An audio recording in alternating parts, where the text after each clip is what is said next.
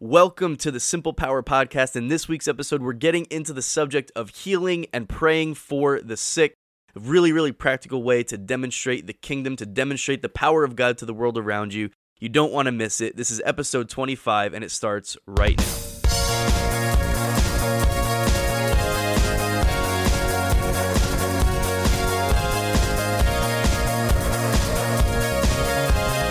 What's going on, guys? I'm Duke Lamastra, and you're listening to the Simple Power Podcast, where we think practically about the presence and the power of God.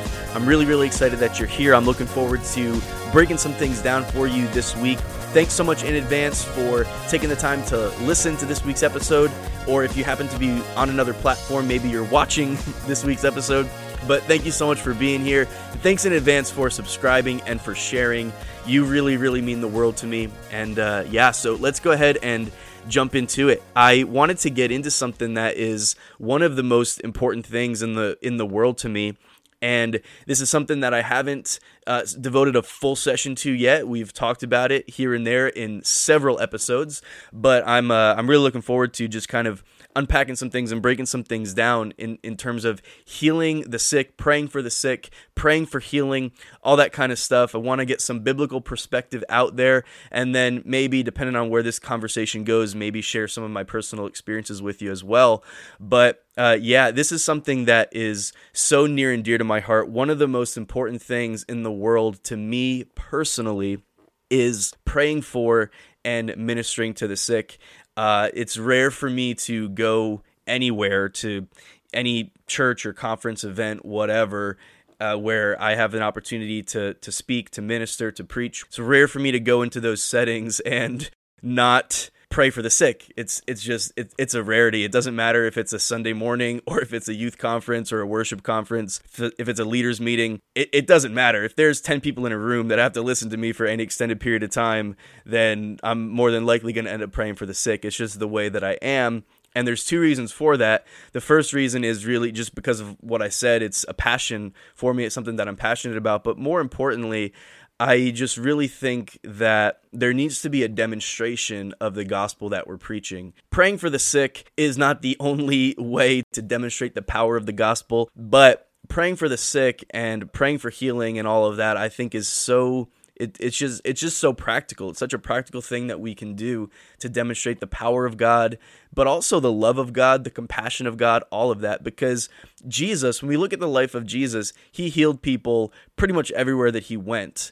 Jesus ministered to people based on where they were, but so often when he went into large groups of people, multitudes would come after him. There were always needs, and that's one thing that you can be sure of is if you're in a group of more than one person, like even if it's a small group, there's going to be needs. There's going to be physical needs. There's going to be people that need a touch from God in the area of healing, and Jesus healed people, like I said, pretty much everywhere that he went. Because what Jesus did, we need to understand what Jesus did and what he came to do. Of course, he came to save. He came to seek and save the lost. He came that we might have life, that we might have it more abundantly. He came to do all kinds of things. The Bible talks about all kinds of things that Jesus came to do, that he came to reveal, that he came to show us. He came to reveal the Father. And everything that Jesus did, he was demonstrating the nature of our Heavenly Father. That's what he was doing. He told Philip, he said, if you've seen me, well, really, he was talking to all the disciples, but it was in response to Philip's petition of him in John chapter 14. Philip is like, show us the Father. And Jesus is like, are you kidding me? I'm paraphrasing, but are you kidding me? I've been with you all this time. It's been 3 years and you haven't seen me? What's up, Philip? Don't you know, haven't you understood up to this point that I am in the Father and the Father's in me. If you've seen me, you've seen the Father. Jesus came to reveal the Father. In John chapter 5, verse 19, Jesus said, I only do what I see the Father do. He only did what he saw the Father do. He spent time in the presence of God. He saw what God was doing. He saw and he understood the will of his Father. And then that's what he did. He carried it out. All the miracles that he did, the opening the eyes of the blind, all the people that he raised from the dead, all the people that he spoke to, the lepers that he cleansed, the demons that he cast out, everything that Jesus did, like every act of compassion, when he spoke to Zacchaeus and he treated him like a friend, he didn't treat him like an outsider, like a despicable person like everybody else. He went to his home and he ate with him and he spoke into his life and brought transformation into that man's life. The woman that was caught in the act of adultery, Jesus got in between her and her accusers and he spoke words of life to her in a way that brought change and transformation into her life. He saved her life. But in all of those scenarios and everything that Jesus did, he was demonstrating the heart of the Father. He was demonstrating the nature of God. When he opened the eyes of the blind, he was demonstrating the will of the Father. And that's what we need to understand. When we look at Jesus, we see the perfect will of God demonstrated. Jesus is, Colossians chapter 1, verse 15, Jesus is the image of the invisible God. Jesus came to show us who the Father is. When we look at Jesus, we see God. He is God.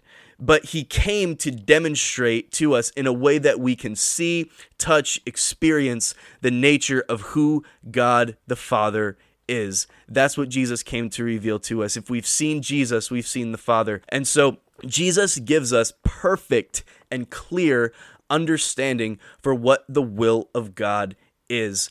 And you and I have the privilege of living in a world where we get to live life and walk through life. And whether you are a minister or not, as far as a profession, as far as, a job, it doesn't matter if you're in ministry, if you're in part-time or full-time ministry, or if you own a business, you have a career, you go to school, you're unemployed, it doesn't matter. Wherever you are in life right now, it doesn't matter. If you are born again, the Spirit of God lives inside of you. That means that the power of God lives and works within you. The same Spirit that raised Jesus from the dead, the same Spirit that rested upon Jesus as he cleansed the lepers, as he raised the dead, as he called out things in people, as he called people into their purpose and their destiny, as he opened the eyes of the blind, the same Spirit of God lives inside of you. The Spirit of the living God lives inside of you and inside of me. And so we have this privilege of walking through life, and we live in a world that's broken. We live in a world where we are surrounded by people with all kinds of needs, and I know you have needs of your own, and so do I. We have needs in our families, in our communities, in our schools, in our jobs, in our neighborhoods. We have this privilege of demonstrating the nature of who God is. That's what Jesus came to show us. Jesus, he's always been God. He's eternally existent. He wasn't created. He never stopped being God. None of that stuff is true. If you've ever heard anybody say anything like that, it's just simply not true. He never stopped being God, but he did become a man. We have to recognize that he did become a man. He clothed himself in human flesh. He came in the likeness of sinful flesh. He never sinned. He was absolutely perfect, and he demonstrated to us what's possible for a child of God who's yielded to the Holy Spirit. And he operated in the power of the Holy Spirit, and he showed us how to do the same. Actually, let me just read two verses here. In Matthew chapter 10, verse 1, it says, "And when Jesus had called his 12 disciples to him, he gave them power over unclean spirits to cast them out and to heal all kinds of sickness and all kinds of diseases." In verse 8 of the same chapter, Jesus is speaking now. He says to his disciples, "Heal the sick, cleanse the lepers, raise the dead, cast out demons. Freely you have received, freely give. Freely you have received, so freely give." We have freely received this gift of salvation and life and righteousness and peace and everything that God has given to us. But guess what? It's not just so that it stays on the inside of us. You're saved and it's awesome. You're going to go to heaven and experience eternal life with Jesus. Jesus died for that. That's awesome. But it doesn't make sense for us to keep this incredible gift of salvation, everything that God has given to us and that he's done for us, the Spirit of God that lives inside of us, the power of God that lives and works in us. It doesn't make sense for us to keep it all to ourselves and not demonstrate the nature of the God that we serve to the world around us in practical ways. And so one of the reasons that I love praying for the sick so much is because it just becomes such a practical demonstration. I think that's why Jesus did it so often, because it's just such a practical way to serve the people around you. And I know that we're not Jesus and we're not perfect and we're not always going to get it right and all this kind of stuff, but it does not mean that we should not endeavor to demonstrate the power of God to the world around us. The Bible says, Paul said, that the kingdom of God is not in word, but in power. The kingdom of God is meant to be demonstrated. We love to talk about the kingdom of God. We love to talk about how big God is and how good he is and how faithful he is. And I love it. I love all of it. But there's got to be a point of demonstration as well. I've heard too many people, well, you just need Jesus. You just need Jesus. You just need Jesus. Well, yeah, they need Jesus. That's why they're talking to you, all right? That's why you're in their life, because Jesus lives in you and you have an opportunity to demonstrate Jesus to that person. And I don't really care if you've been saved for 50 years or 50 minutes. I don't care if you've still got issues in your life, if you've still got problems that you're struggling with. So many people think that, oh, well, I can't do this. I can't minister, quote unquote, to somebody. I can't pray for this person. I can't heal the sick. I can't do these things because I have this issue in my life, or maybe because I've got sickness in my own body. So many people limit themselves because they haven't had breakthrough for something that they want as well. And so it actually becomes a condemnation thing that they live under. And look, I mean, I get it. I've been there. I thought, well, if I can't even get healed myself, then why should I believe that I could be able to pray for someone else and see them get better? Those two things don't cancel each other out. If you've ever thought like that or felt like that, just stop. Just stop it.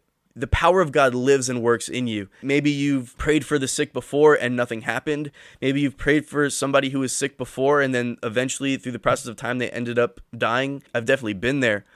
And what that's done is it's caused so many people to develop a theology around the things that didn't happen, a theology that says, well, maybe God doesn't heal everybody. Maybe God allows sickness to exist in somebody's life because he wants to teach them something. Or maybe you've even gone a step further. I've heard this too, that God has caused sickness to be in somebody's life. God brought sickness into somebody's life in order to teach them something. By the way, that last one, don't ever say that to me in my presence, just because I have very strong feelings about that. Look, we can't change the nature of who God is because of what we've experienced or because of what we haven't experienced or because of what we've seen or because of what we heard or anything like that. God is our healer, period.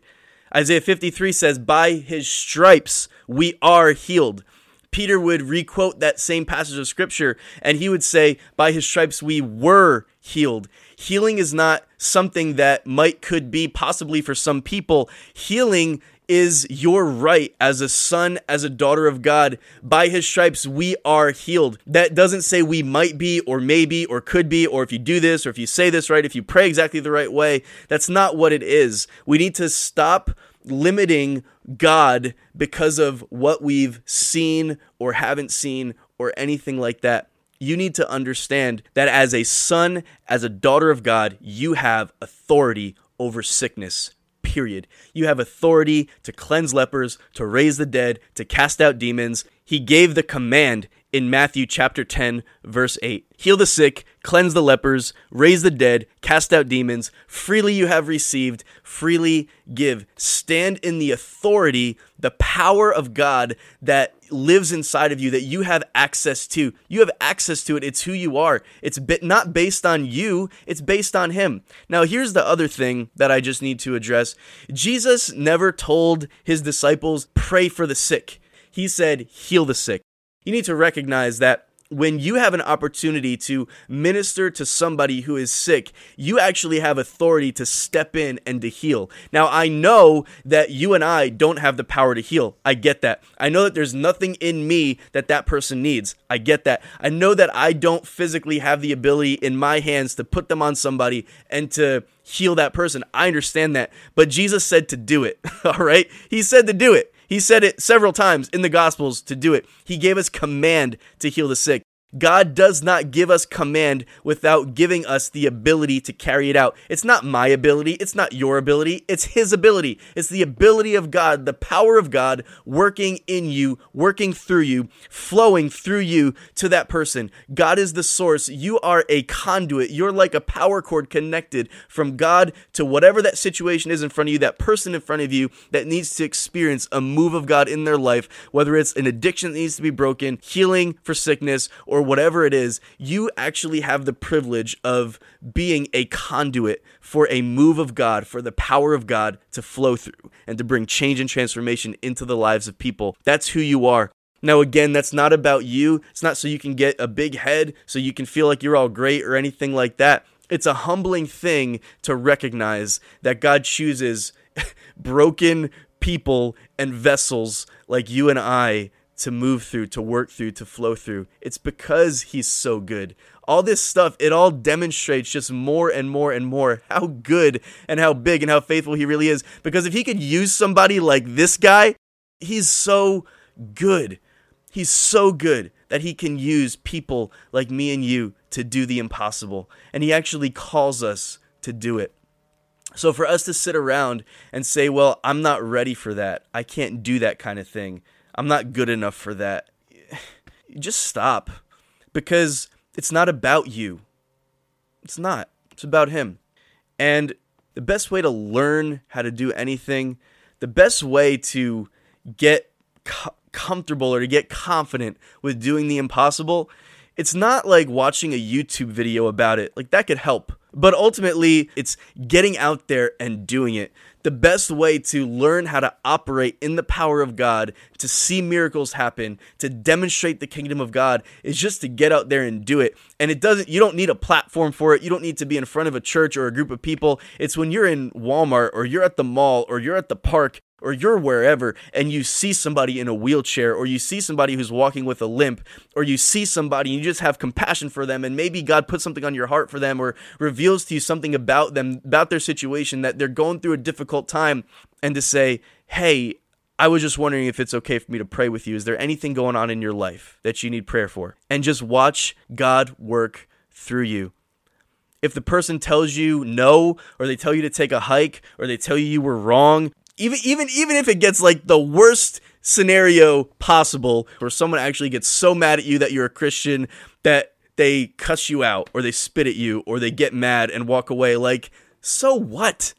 They're not rejecting you as a person. That's not any kind of indicator that you're a bad person or anything like that. You were simply being faithful and being obedient to what you were being moved by the Spirit of God to do. So don't allow those things to bother you so much. I know that the number one reason why we probably don't talk to as many people or minister to as many people or tell as many people about Jesus as we could or as we should is because of that fear of rejection, because of that fear of what are they going to think of me, or sometimes it's because of that fear, like I mentioned a few minutes ago, of, well, I've got this going on in my life, so how can I talk about Jesus with somebody else?